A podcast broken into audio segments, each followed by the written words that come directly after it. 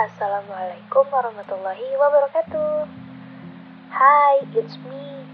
Tahu nggak sih, gengs, kalau insecure itu nggak selamanya buruk loh. Lama kita menempatkan insecure itu pada hakikat yang seharusnya.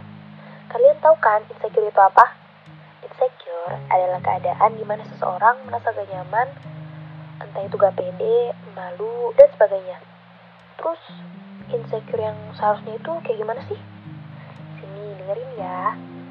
Insecure yang gue maksud adalah ketika temen lo udah hijrah di jalan yang lebih baik dan lo belum.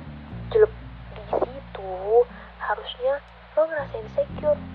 Kok dia udah dapet hidayah, gue belum ya? Harus lebih semangat lagi nih cari hidayahnya. Harus lebih baik ketemu ustadz lagi nih. Ngajinya dilambain lagi. Ingat guys, hidayah itu dicari, bukan ditungguin. Ibaratnya, ketika lo lagi sakit, lo kan yang nyari dokter, bukan dokter yang nyari lo.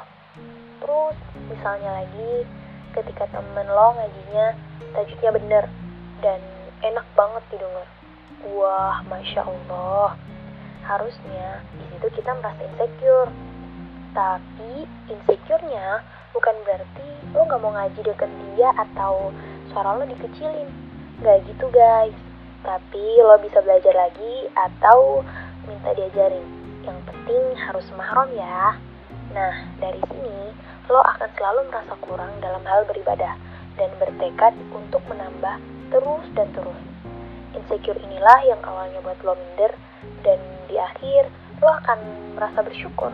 Alhamdulillah, kemarin gue ngerasa insecure sehingga gue mau belajar terus jadi lebih baik. Gitu, guys. Uh, segitu aja dulu ya. Oh iya guys, karena ini materi podcast pertama kita, jadi maaf ya kalau kata-katanya masih berantakan. Kita masih belajar. Kalau mau ngasih saran gak apa-apa kok. DM kita aja.